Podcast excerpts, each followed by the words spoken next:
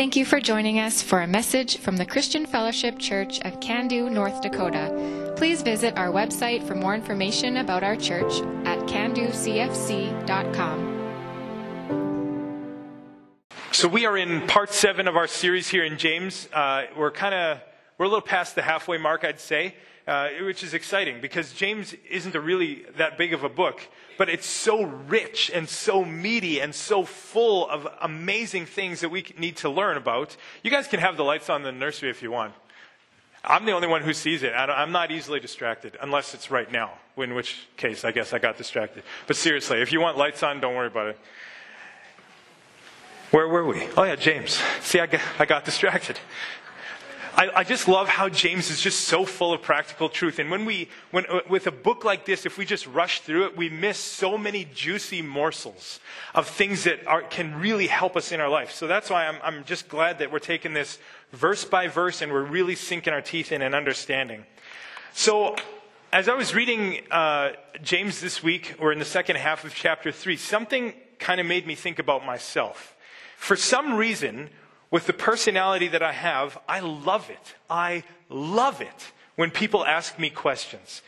I love being asked to think and to, to answer things because I just love thinking through questions or troubleshooting or, or problem solving or dreaming or philosophizing or whatever, just to understand things better. I like it when people ask me about the Bible, about life. They maybe come to me and they, they ask me about something that they're going through or they ask me something about myself. No matter what it is, I just love hearing questions. And on top of that, I'm even, I'm even thrilled to ask people questions. By nature, I would consider myself a question asker, especially I love asking the question why. My inner three year old, I guess I've never really grown out of. So every, when people do things, when people say things, when people think things, when, when there's uh, something that happens a certain way, I have to ask why? Why does it happen that way? Why does someone do this? Why did you say that? What makes you think this? I always got to know what's behind what we see on the surface. And for some people, they think I'm just incredibly annoying. Nervous laughter ripples through the crowd, okay? And for some people, they're like, okay, yeah, I, I, should ask more questions too because this is helpful. We understand things when we ask questions. So the interesting thing is, the reason why I was thinking all this is because James starts out with a question in our passage today. And I wondered, man, we've heard a few questions from him. How many questions does James ask in these five chapters of his letter? He asks 23 questions. I find that really interesting. Now, why do you think that is? Why? And I'm, I'm genuinely asking you, and I would love for you to answer because I love asking questions. Why would Pastor James ask questions to the people that he's writing this letter to? Any ideas? Why do you think he wants them to reflect on their life, Melissa? So, why do you think they need to change?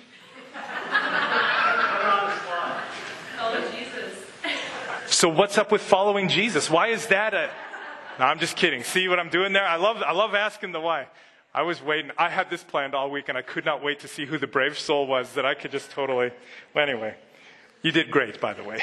Yeah, so, but imagine when we ask these kinds of questions, it actually causes us to go deeper. Instead of just staying on the surface, we say, why would a pastor ask that? You know, and why would he want me to grow closer to Jesus? And wow, am I close to Jesus? Am I not? You know, all these things actually do a huge benefit for us. So I'm, I'm going to pray one more time, and then we're going to dive into this question that James starts with here in uh, 313. Father God, thank you for these questions that James is asking. And I pray that the one that we're going to re- be tackling right off the hop today would be something that we're willing to answer. Amen. All right, so here we are. Going into James 3, we're going to look at verses 13 to 18 this morning. So the first part of verse 13 says this Who is wise and understanding among you? So that's the question that Pastor James gives us. Now, once again, if we want to answer this question, we might need to ask a couple of questions of our own. If we need to, if we're going to understand what James is truly asking us, we need to ask a couple of questions. And I, and I think it's, it's good, important for us to say, well, what does it mean, James, to be wise and understanding? What are you asking of us here? So let's, let's look at the definition of these two words, because on the surface we may understand them one way, but remember, these words were not written in English originally, so sometimes the meaning isn't quite what it seems. So the word uh, wise here talks about someone whose actions are led and directed by their fear and reverence for God.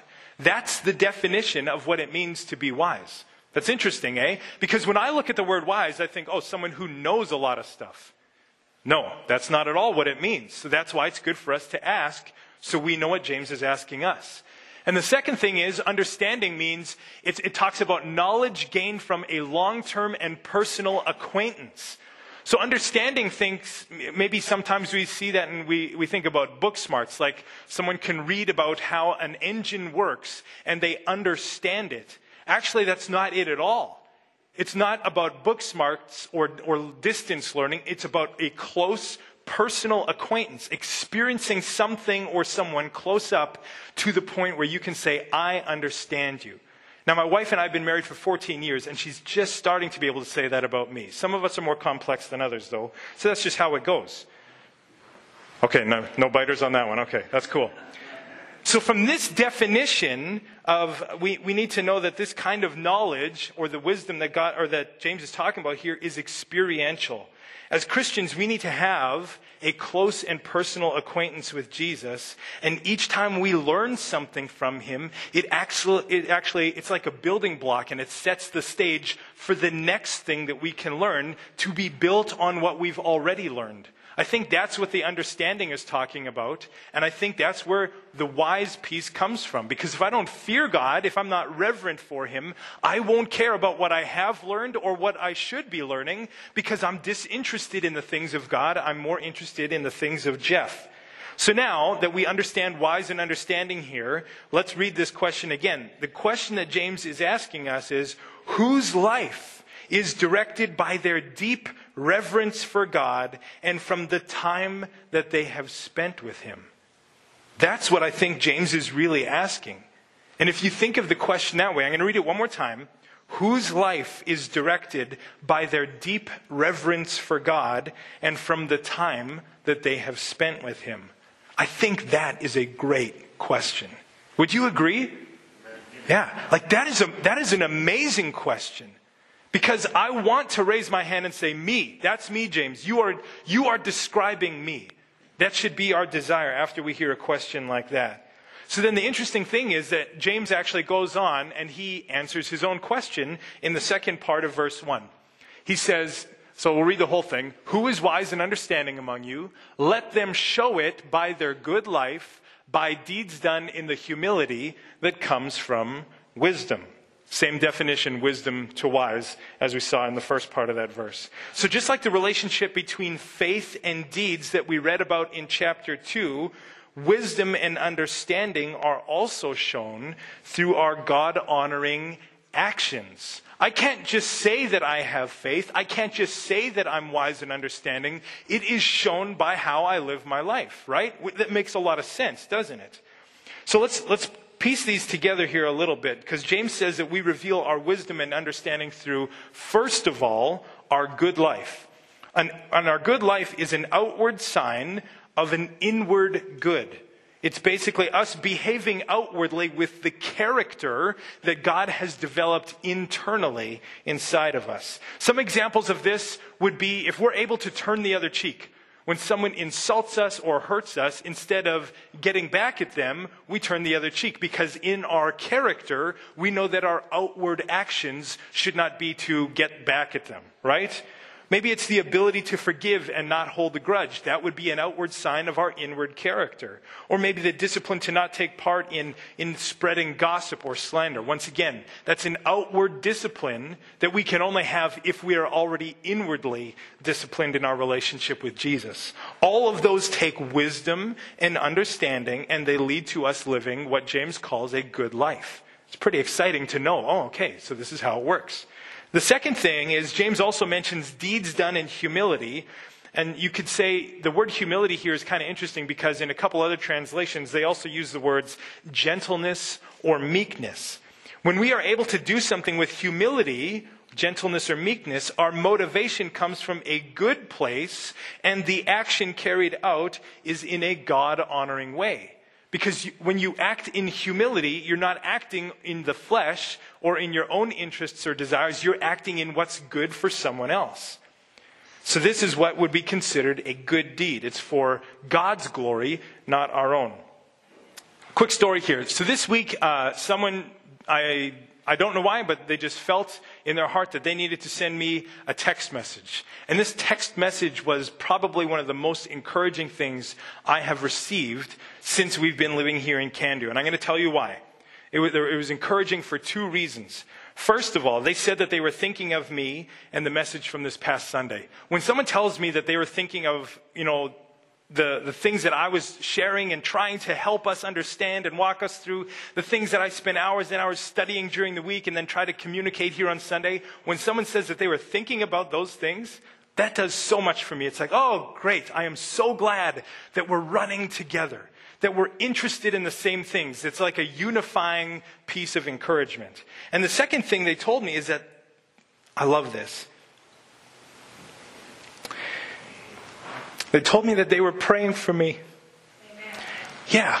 And they encouraged me with scripture, not with a compliment, like Jeff, your beard was on point on Sunday. Nothing like that. No, they said they actually shared scripture with me to encourage me. And you know what that does so much for me? Because hollow compliments like, hey, nice job, or whatever, those are fine.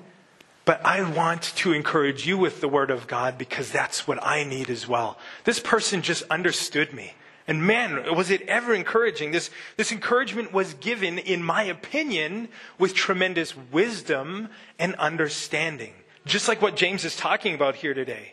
And I just, I loved it. I received it well. And I, I texted this person, well, I, I called this person back. I was just so thankful. And I actually, I had a hard time keeping the tears back because it just meant so much that a thoughtful word that honored God was directed towards me. So thank you to that person once again. In my opinion, that's the wisdom and understanding that James is referring to. It's that kind of wisdom and understanding that enables us to live a good life filled with good deeds, like encouraging someone else. So here's the thing. This is where James sets the stage here in verse 13, but now we're going to head on to 14, and it starts with my favorite word in the Bible, but. Because you know that there's a contrast in thinking coming up anytime we see that word, right? So verse 14 says, But if you harbor bitter envy and selfish ambition in your hearts, do not boast about it or deny the truth. So when we see the word but, like I said, we, we, know that there's a contrast. We've, we've read about one idea, and now we're reading about something that is contrary to that first idea. So we know that James is getting into something here that we need to be very cautious about. We've read about the wise and understanding, and now James is telling us about the bitter envy and selfish ambition that can take siege of our hearts and not allow us to operate in wisdom and understanding.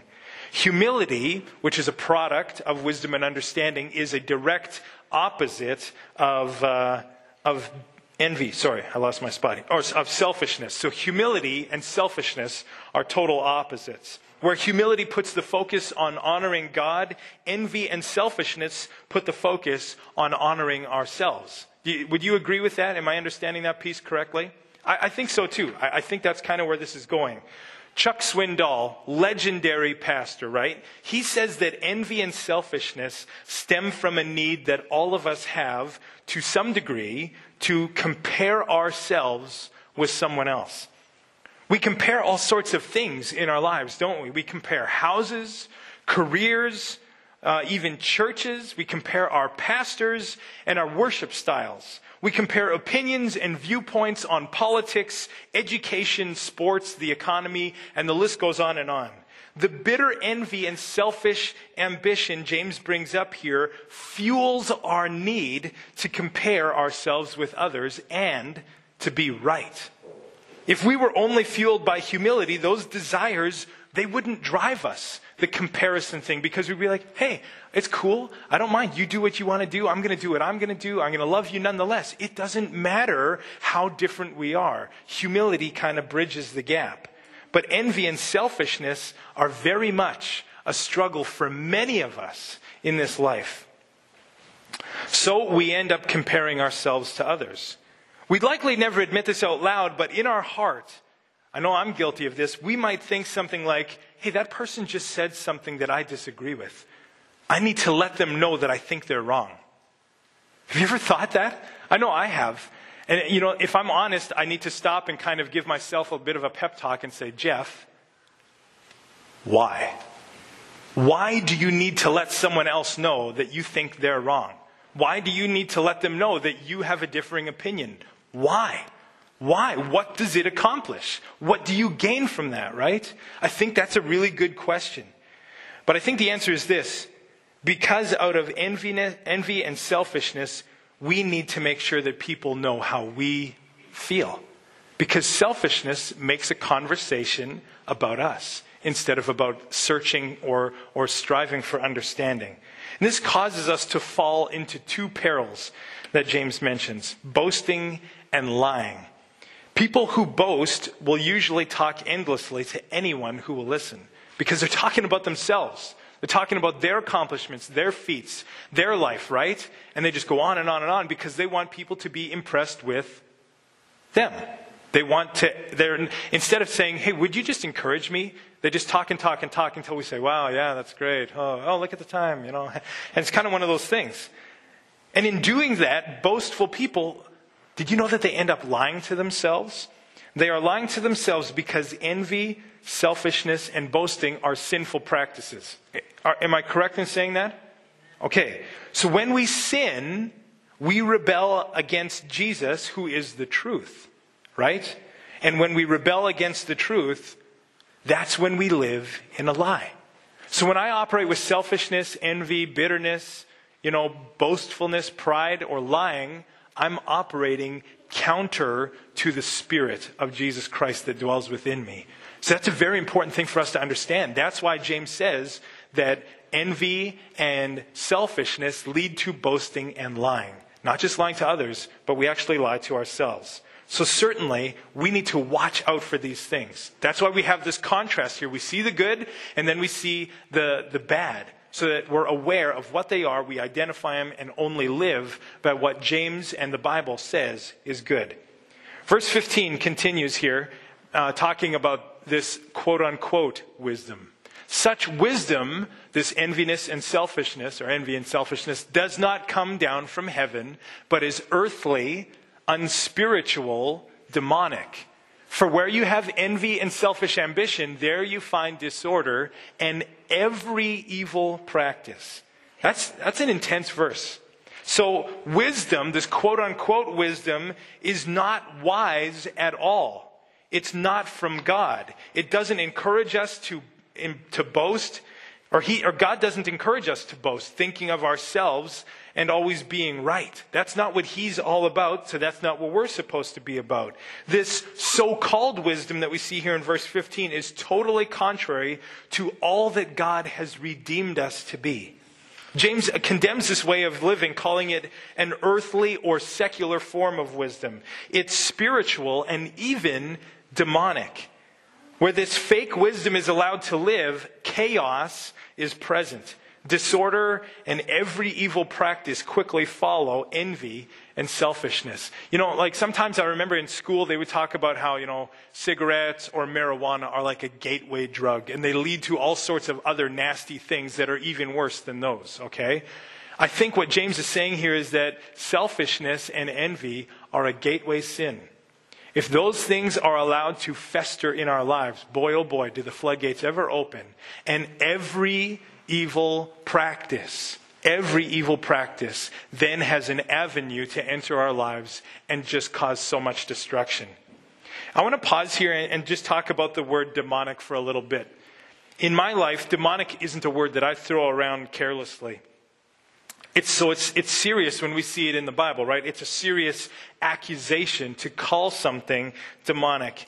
As I looked at this verse this week, I wondered, well, how many other verses in the Bible say that something some sort of practice that you and I are capable of is demonic. And you know, nothing actually came to the top of my mind. I know there's lots of places where, you know, say this practice is divisive, or this practice is evil, or this practice is fleshly, or something like that. But the actual word demonic, I couldn't, ha- I couldn't think of anything off the top of my mind. So I did a quick I did a quick search. I used an online tool that you can search for the word demonic throughout the entire Bible. And I looked it up in multiple translations just in case it showed up a lot of times in this translation, but only a few times in this one. The interesting thing is, and this may be a little bit surprising to us, is that in the entire Bible, the whole thing from Genesis to Revelation, James 3:15 is the only verse that uses the word demonic to describe a practice that you and I are capable of. That's interesting to me. So I thought to myself, well, surely there are all sorts of other nasty, wicked, sinful practices that are demonic, aren't they? What about murder? What about rape and, and violence? What about vandalism and abuse? Those things, I would say, they at least have an essence of the demonic in them. I, and you know what? I think they all are heinous and awful acts, but here's what I think is going on. I think that James maybe reserves the word demonic for bitter envy and selfish ambition because it can exist in every single one of us. And it's not easy for us to detect in ourselves. That's why it's demonic. Wow. Okay. So many other sins are very obvious and easy to identify, right? Like if one of us in our church just had this habit of killing people, we would, we would pretty quickly figure it out. Man, that's, that's the fourth person this week, Leona. Like, I don't, what's going on here? Leona is a very gentle, wonderful woman. She would never do that. Not that I know of. I'm just kidding. but see, you see what I mean? The obvious things are obvious. We can see them and we can pick them out and say, whoa, what am I doing? Or if I were to do something like that, you would come to me and say, Jeff, what are you doing? That's obviously not something that you should be doing. But envy and selfishness lurk underneath the surface. They are subtle. They linger. They can build up over time. And Satan knows that they are his best way, in my opinion, that envy and selfishness are the best way to, for Satan to infiltrate a church. Have you ever thought about that? We are, I mean, we, we all stand for Christ, right? In a couple weeks, there's going to be two people at least who are going to get baptized, and that is their outward expression that they stand for Jesus Christ. Do you think that, that Satan is going to say, oh, shucks, I guess, I guess I lost that one, and he'll move on to someone else? Never. Because we stand for Christ, that's why, that's why Satan comes against us with such ferocity. He wants to slow us down and knock us down. He wants to cause us to be useless Christians.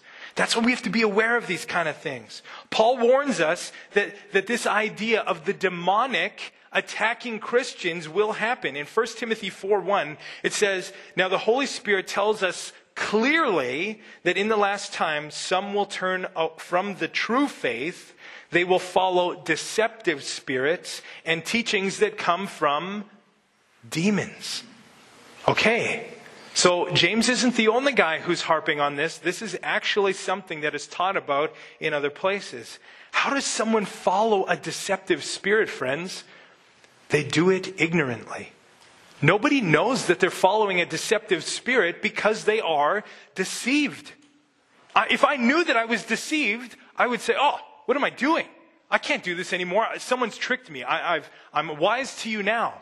But when you're deceived, you do things because you don't know any better. When my brother and I were younger, we were probably like Easton's age, maybe a little younger than that, and we were standing at an arcade game in the mall in Winkler. And it was a racing game, and, and you're supposed to stay on the track, obviously, and get as far as you can, and the, it would speed up and speed up as you got further along the track. Two older guys, teenagers, came up behind us, and while my brother was on this game, they said, Hey, uh, the object of this game is to go to the side of the track and to hit those big black squares. And those were buildings. And every time my brother did that, he would crash. And I thought to myself, that can't be right. That can't be the object of the game. But I remember my brother saying, and you know what? We were young and naive. I remember him saying, Jeff, look, I'm, I'm killing it. I am doing so good at this game. But really, he was deceived. And he didn't know it, right? That's why he thought everything was going well, but it wasn't. So Satan works to deceive those of us who are inside the church, and we have to understand what is good according to God, not what is good according to us. And this is Satan's plan to tear us down. That's why we need to know what he's up to so that we won't fall into it. Real quick, knowing that the demonic comes against us in order to cause division and things like that, he, Satan's working against us to cause us to move away from the ideal plan of Christ. Two ways that we can make sure that we are not being deceived because nobody wants to live that way. So here's, here's a quick way for us to figure this out. Number one is to spend consistent time in the Word of God. And I, you know what? You may say, Jeff, you've talked about this forever. You bet. And we probably will forever because this is something that Christians are going to need to work on forever. The moment we think, I, I know enough of the Bible, I'm, I'm good to go, that's the moment where we have been deceived, right? So we need to be in the Word of God on our own so that we can understand the truth because this is a word of truth that God has given us to live by. And the more we know the truth, the easier it's going to be able to see something that is deceptive. It's like, well, hang on a second here. That doesn't belong in the church. That doesn't belong in my life. Because the Bible says, boom, boom, boom. And we're going to have evidence because we have hidden God's word in our heart that we might not sin against him. Exactly, right? So we need to be in the word. And number two, and I can't, I can't overstate this enough, we need to spend time with people who live by the word of God as well. There are no lone rangers in the kingdom of God. I need you. I need you. And you need me. We need each other. We are the ones who spur each other on. We are the ones who inspire each other to walk with Christ. I know things that you need to know. You know things that I need to know from you. We are a benefit to one another, and we are how each other stays accountable and on the straight and narrow, not wandering off onto a path of destruction. Psalm 119, verse 11 says, I study your teachings very carefully so that I will not sin against you. That's a, another way that, to look at this whole thing. So two, those are two simple ways in which we can definitely stay on track and not fall into deception. So back to our James passage here. Is wisdom that is based on bitter envy and selfish ambition demonic? Absolutely. That so-called wisdom is good for only one thing, bringing chaos and disorder to God's church and acting as a gateway to all sorts of other evils. Let it be known that it is bad in all forms. So we're going to move on here now. We've, we've understood how James has kind of set the stage. And then what he does is he kind of comes back. He started with verse 13 talking about the good wisdom. He highlights the bad wisdom and its downfall. And now in verse 17, he comes back and he talks once again about this wisdom from heaven. So he says, starting in verse 17, but the wisdom that comes from heaven is first of all pure, then peace loving, considerate, submissive, full of mercy and good fruit, impartial and sincere. So we get the whole list. These are the identifiers. These are what we know we should be looking for in order to say this is godly wisdom or this is not, right? These are the criteria. So let's just quickly go through these one by one so that we understand them. The first thing it says is that wisdom from heaven is pure. Pure means undefiled by sin. Oh, sorry, I'll just stay on that one. It means undefiled by sin. It's not wisdom based on envy, greed, selfishness, revenge, personal preference, or anything sinful. It's only based on the characteristics of Christ. It's pure and good, entirely pleasing and obedient to God. That's the kind of wisdom that is pure. Okay? The next thing it says is that it's peace loving. And peace loving is exactly what it sounds like. It's wisdom that loves to work for peace. We know that we are using wisdom from heaven when the things that we say and the ways that we act promote peace and wholeness with God from between us and God and between us and others. That's peace loving wisdom. It also says that the wisdom from heaven is considerate.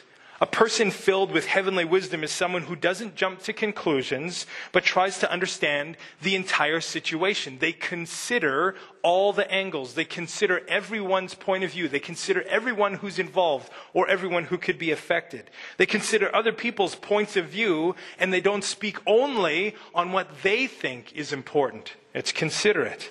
Wisdom from heaven is also submissive. Other translations use the word reasonable here.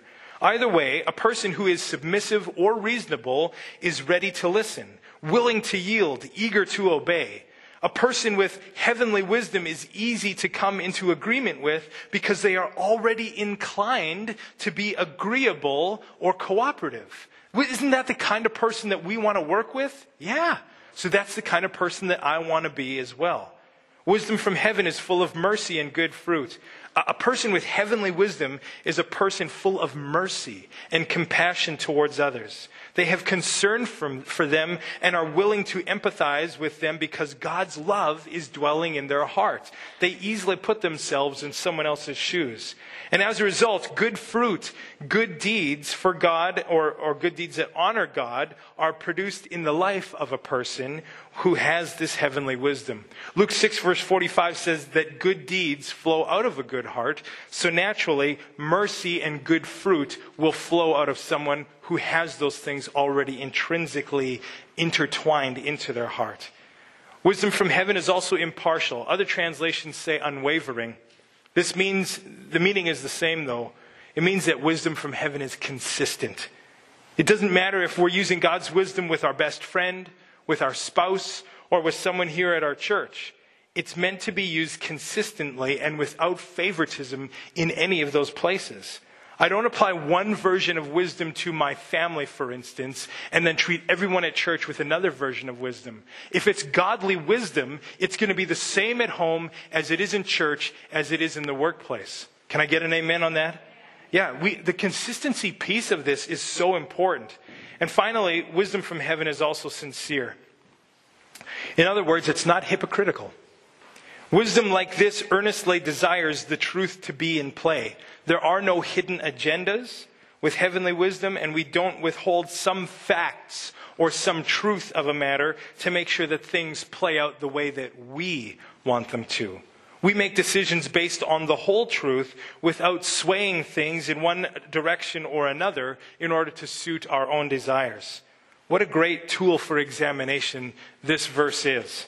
If we want to know what kind of wisdom we are operating in, we have to look at this list that we've been given here in James 3:17 and check ourselves and our motives against every piece of that criteria.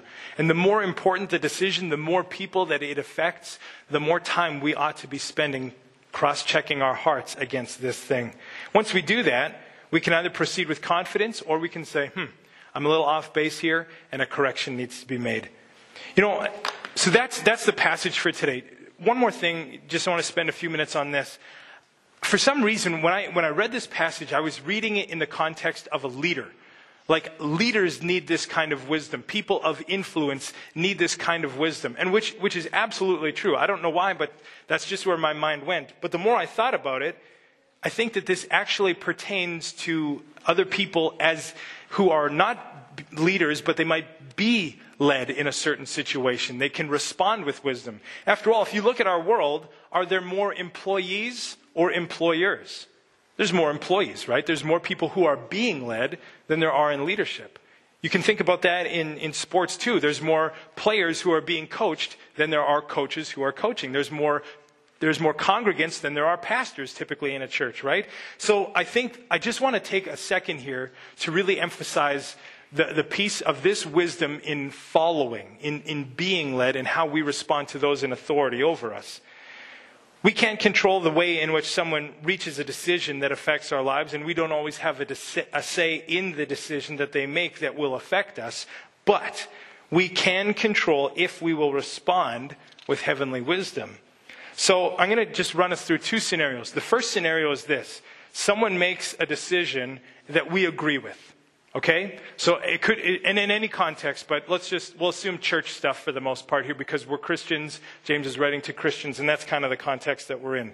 So when a decision is made that we feel good about or we feel is right according to Scripture, right, then it's something that we should think of ways in which we can help help this good decision come to fruition. We should, we should think of ways, well, okay, if this is a decision that I agree with and it's godly, how can I help this decision to flourish? Consider the purpose statement of our church here for a moment. The purpose of this organization shall be to glorify God and promote Christian life and character through worship, instruction, evangelism, fellowship, and service. That's, that's our, our mission statement or our purpose statement in a nutshell. Based on what I see the Bible telling me to do, I can say, yeah, I agree with this. I think this is a good, a good thing.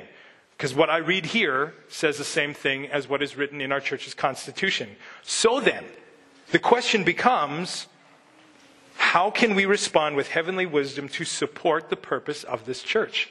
Because if we agree with the Bible, then we should also be in agreement with this church. If we don't, then we need to either have a conversation or we need to do some soul searching, right? Will we be passive and watch others get, you know, be active in their faith in supporting the purpose of this church? Or will we be active with the gifts that God has given us so that we can support the purpose that is outlined in our Constitution agreeable with Scripture? Will we demonstrate all the characteristics of godly wisdom or will we act with envy and selfishness? You see, here's the thing. I think it's possible that even when we agree with a decision, that we can still act with envy and selfishness. Because we may say, yeah, absolutely. That's the mission statement of our church. I agree with that 100%. Oh, you want me to do something? Oh, no, I'm too busy. I don't want to. Uh, no, that doesn't sound good. I mean, I can't. That's better. I can't. I'm unable to. The truth is, if we are not involved in the mission of this church in some sort of active way, do we actually support it? I don't see evidence for that in Scripture. That's not Jeff Peters speaking. That's just me saying the Bible says that our faith and our wisdom are exemplified through our actions. That's all. That's all that it's saying here. I don't see anything else. Now, I know that not every one of us is necessarily going to sign up to say, yes, I would love to lead games in Awana. If we're getting up there in years and have more gray hairs than colored hairs, it's okay to say that I don't want to do that because you could get mowed over by a bunch of cubbies and that wouldn't be comfortable. I don't want to put you in that position. Not all of us are necessarily going to say, yeah, I have a gift of teaching and I want to teach Sunday school. Not all of us can plan a church picnic. We just don't have that kind of gifting. But no matter who we are or what sort of gifts we have, all of us can pray, right? Yeah, we can support the work of the church through prayer, at least. All of us can encourage someone else who we see spending time week after week, giving of their time and their energy in a way that we can't. There's been seasons of my life when we had young kids, we couldn't be involved in everything the way we wanted to, but we certainly were trying our best to encourage people and pray and thank them. That's something that we can all do. So in, in a situation where we agree with something, this is the least that we can do be encouraging and prayerful. I remember when I was a youth pastor, one of my youth leaders, his name was Jake McFadden, an amazing guy. He actually was a former youth pastor, and their church kind of shrunk to the point where they, it didn't make sense for them to have a ministry there anymore, and their whole youth group came and joined ours. And one night, we were doing, uh, we were doing a Bible study, and it was kind of a worship night where we were going to be teaching our students about what it means to worship God. And we were trying to help them express themselves and experience freedom in worship. We were going to say, okay, during this song, we're just going to try this. We're just going to all try raising our hands during the chorus. Because you know what? Sometimes we're a little nervous. Some of us do it, some of us don't. We're all going to do it together just to experience this and see. Maybe this is something that I've always wanted to do, but I felt so nervous that I couldn't do it on my own. By us all doing it together, we just eliminate that nervous piece, right? Now, Jake was in complete agreement. He says, Yes, I want people to experience freedom in their worship. He came to me and said, Jeff, I've never thought of this idea before, and I'm actually a little nervous about it. I said, Yeah, I totally get that, man. This is new for, for a lot of our sponsors and our youth. And he says, Even though I'm nervous about it, Jeff, I trust you because I know your heart and I know your character and I know that I want our students to be able to experience this kind of freedom that we're trying to promote here in this youth group. Isn't that amazing? That Jake had an agreement. He had a, a slight hesitation about how it should work, but because he agreed with the scriptural piece of it, he found a way to support it. And that, that humbled me so much as a leader. I thought that was just brilliant. Here's the other thing, though. Sometimes when we're in a certain situation, someone may make a decision that we disagree with. What do you do then? Because, man, that's when the flesh is working overtime. That's when division can very easily creep in and say, Well, I disagree with that. So not only am I not going to support it, but I'm going to make sure that I find some other people to agree with me so that I will feel justified in my response. Whew, that is a place of evil. That's where every evil practice creeps in with envy and selfishness, right? So we got to be very careful in these, in these places. When we have a decision, especially in the church, that we disagree with, that's where we need to go back to 317 and start asking some questions. We need to say, Lord Jesus, is there anything impure going on inside of me and my reaction to this decision that I need to deal with? God, am I striving for peace? Or is my reaction in this going to bring conflict? Am I considering someone else's interests here, or is this really just about me? God, please show me how to submit to you and to be merciful to the person I'm going to respond to and to make a good, fruitful response for your kingdom. Jesus, would I respond like this to everyone? Or am I only responding in this way because I have bitterness towards this person that has made the decision? Lord, am I being sincere in my response, or do I have a hidden agenda or secret motives that I'm not going to ever be honest about, but I'm going to work on them so I get my way? You know, a friend of mine, he told me about um, his grandpa, who was a part of a church in in Manitoba, up in the area that we call the Interlake. It's between Lake Winnipeg and Lake Manitoba, north of the city of Winnipeg, and it's kind of a kind of a redneck area. We love it, affectionately known as the Interlake. But in this church, uh, this is at the turn of the century, so like the early 1900s, they had a board meeting, and my friend's grandpa was on the board.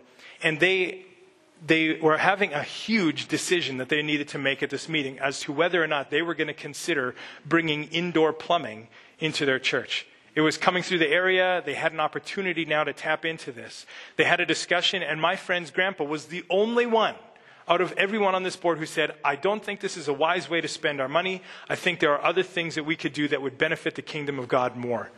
Everyone else disagreed and said, No, I think we should bring the plumbing in. They had a vote, and everyone voted exactly as they had spoken. So he was the odd man out. They set a date at the end of the meeting when they were going to come to this church and do the work that they needed to do to bring this plumbing in. On that day, my friend's grandpa got there two or three hours before anyone else, and he started digging the trench that they needed to bring this water in. When the other board members showed up, they, they came to him and said, What are you doing here? You, didn't even, you weren't even in favor of this decision. Why are you here working already? He said, Because I'm not the deciding factor on this board. And this church is my church. And I will work at anything I possibly can to maintain unity here because it's not about me, it's about Jesus Christ. Isn't that like, isn't that the most brilliant, humble, wise, and understanding response that anyone could ever have? Like, it's, it's just so off the charts.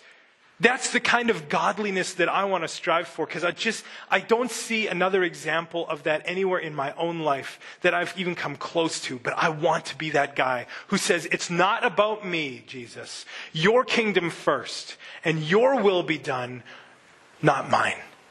I love that. I think that's so brilliant. So, in operating with this kind of wisdom that we've talked about today, whether we're the person making the decision or responding to a decision that affects us, we then become peacemakers. That's where verse 18 from, from this James passage says, Peacemakers who sow in peace reap a harvest of righteousness. Peace comes when we are wise and understanding, acting in humility.